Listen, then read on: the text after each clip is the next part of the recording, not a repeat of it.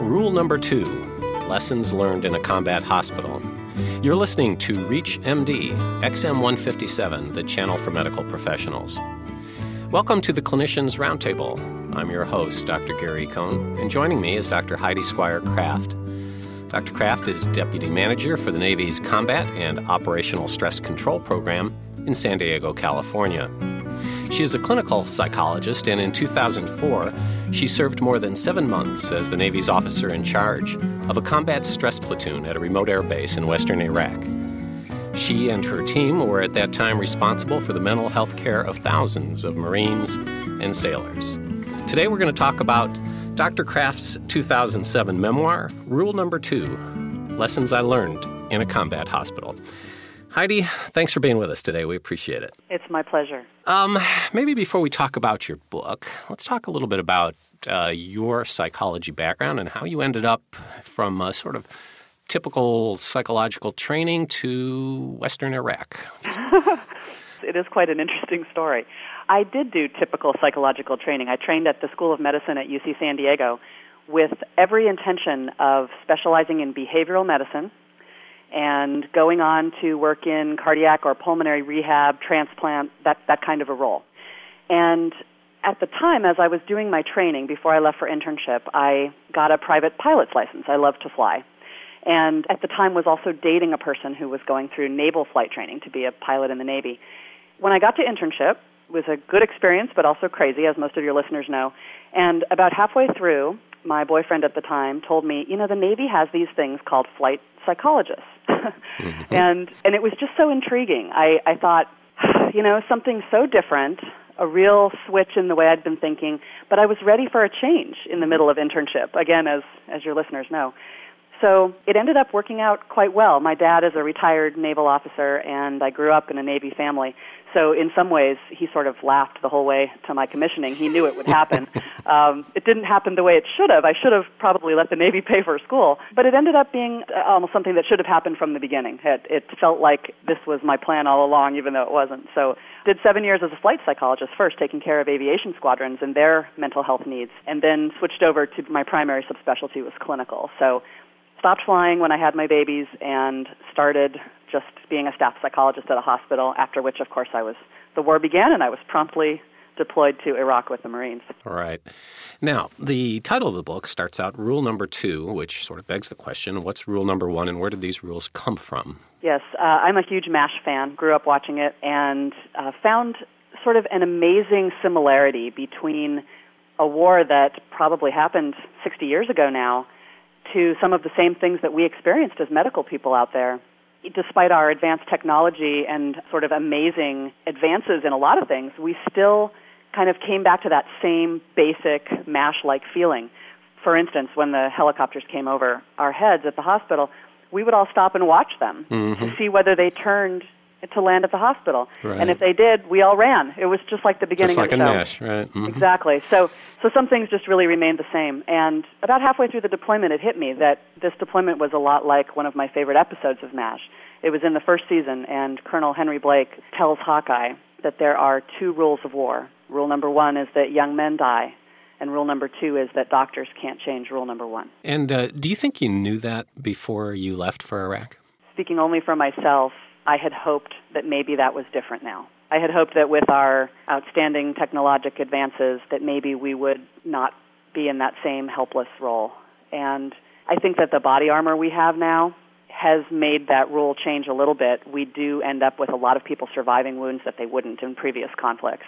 But there were still situations in which we could do nothing. American doctors who felt like they had everything at their disposal, suddenly out in the field with nothing at their disposal, could do nothing. I think I had gone in with blinders on, not knowing how much I would actually feel that helplessness. You spent some years uh, taking care of aviators, and then now you're in Iraq at an airfield. I know some things were different there. I, I recall a, uh, a passage in your book where you talked about uh, writing a note that the session was uh, terminated because of incoming. So obviously, a lot of things are different out there in Iraq than they were uh, on a ship or even working uh, stateside. What things did you find that were similar in, in doing your jobs, and maybe some things that were horribly different? The things that were similar had to do with the people. I think that we have in the military some very, very unique individuals that call themselves U.S. Marines. And they are different than anyone I will ever meet in my life. mm-hmm. And as a group, they continue to define themselves in this sort of really quite remarkable way. Most of my flying time was with the Marines, so I had a lot of experience with them. And I married one, so mm-hmm. I had even different experience with them. I guess. The vast majority of our patients were Marines. And this continued to be this amazing experience that just kept surprising me as a clinician. Despite this trauma, this loss, this fear, all the various things they were experiencing, these guys still, to a person, begged to go back to their unit. Not one single person in over seven months asked me to make it so that they could go home. Hmm. Not one person. And I think that is a very unique characteristic of patients that a psychologist might see. and a lot different than in uh, civilian practice. Absolutely. Absolutely. If you're just joining us, you're listening to the Clinicians Roundtable on ReachMD, XM 157, the channel for medical professionals. I'm your host, Dr. Gary Cohn, and I'm speaking with Dr. Heidi Squier Kraft. We're talking about her memoir, Rule Number Two Lessons I Learned in a Combat Hospital. I note that in your book that you had uh, several occasions, uh, maybe even more, to deal with potentially suicidal patients. In a real hospital in uh, stateside, there's certain things you can do. Obviously, you couldn't do that there. How'd you handle that? Well, I think the thing that's the same about out there and home is that the first thing you must do is stabilize them, of course. The key difference is that these people have weapons. Mm, right. so if you get someone that's really going to deteriorate and is in a crisis and feels suicidal, and I did, as you mentioned, have a few, the very first thing on my mind was the weapon needs to be separate from the person. So sort of a more acute feeling of the idea of stability of a patient. Yeah. So the first thing is get them stable. We had a little room that we called our ward, and I say that very loosely. Mm-hmm. I had two psych techs. If I had a person on the quote unquote ward, one of my guys stayed with them, so it was literally 24 hour watch until I could get a medevac to get the person home. Bottom line is, you can't be suicidal in a combat zone, so that was an immediate medevac back to the States. Did you um, ever have any follow up with patients that were medevaced out, or, or did you want to have that kind of follow up? You know, I really would love to know what happened to some of my guys, especially the ones I followed throughout the deployment, because I did have a couple of repeat patients that stayed with me. But no, there was absolutely no way to be able to follow them up, and, and that's because we were very early on in the conflict, had very, very rudimentary ways of uh, documenting. It's much, much better now. They have computers that work, they have electricity that is consistent, and they are able to document patient records in a system that's able to transfer to the states. We had no such thing. We used small pencils and pieces of paper and I have no idea what happened to those records. We tried to destroy them. So, no, there's been no follow up. The good thing about the book is that it has led a few people to contact me, uh, which has been really fun. And they've told me what they're doing and how they're doing, and that's been a real joy for me to hear from a few of them. Um, we talked about how you would handle an acute psychiatric disease. I assume you had to modify some of your standard techniques in all kinds of patients, uh, being where you were and when you were. Any other things you can share with us as, as to how you might treat somebody different in uh, Western Iraq uh, airfield as, as opposed to here? I think the most important thing was keeping them functional.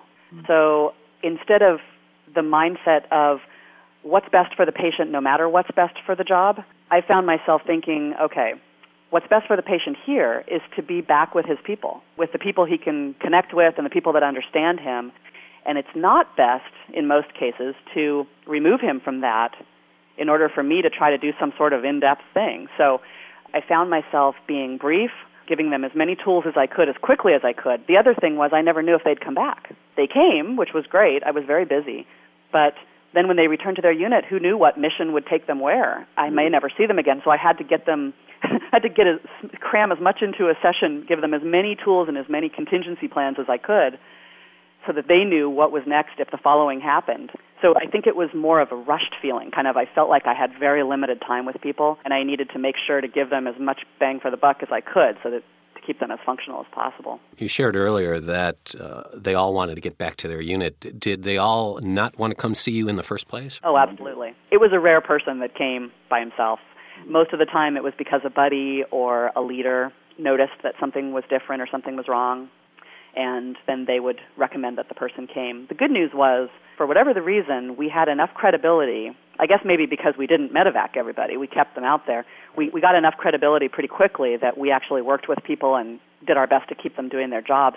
so that we got busier as the deployment went on. And I think that had to do with the Marines trusting us. At that time, as well as now, we have lots of vets coming home, a lot of them obviously with uh, some psychiatric disease. What's here for them in, in terms of uh, support, resources?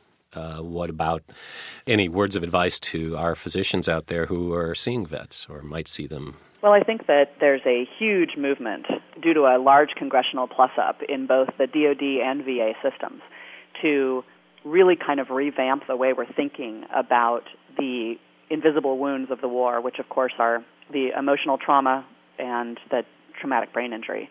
So there's a huge push to really kind of plus up the number of clinicians in these various sites that see veterans as well as to get them all trained so that they're thinking the same way about these injuries. What I would say is that it is on its way to being at the level it needs to be. There are really good efforts being made to get it to where it needs to be. We're still in the military system, we're still fighting the stigma of being able to come forward for these treatments. So these are people that, as you alluded to, they don't come to the mental health system very quickly or very easily. So first we have to convince them that it's okay if you're not okay. This is a major push in all the services to try to get leaders at every level to realize it's okay for their people to go get this help, that it actually will help them stay functional. And then once we get to that point, then we expect the patients to start coming in the doors, and that's already happening. So the VA is reporting a lot more diagnosed cases of PTSD. Hopefully that means that we're doing a better job of destigmatizing coming for help. So physicians that see them, I think, just need to feel comfortable with at what level that diagnostic criteria is met and at what level they refer to someone who actually is able to, to provide the evidence based treatment for PTSD. Tell us a little bit about the uh, Injured Marine Semper Fi Fund. This is a charity that I have been very honored to work with, which will be receiving a percentage of the proceeds of the book, has already been receiving. This is a wonderful group of Marine wives who started this small little fund a couple of years ago and has grown into a wonderfully huge charity. They provide grants to the families of injured Marines and sailors to be able to travel with their service member to where he or she is receiving rehab and stay with them while they're going through that process. It's really fantastic. A lot of these people just do not have the money to make that happen, and so these are grants with no expectation of payback.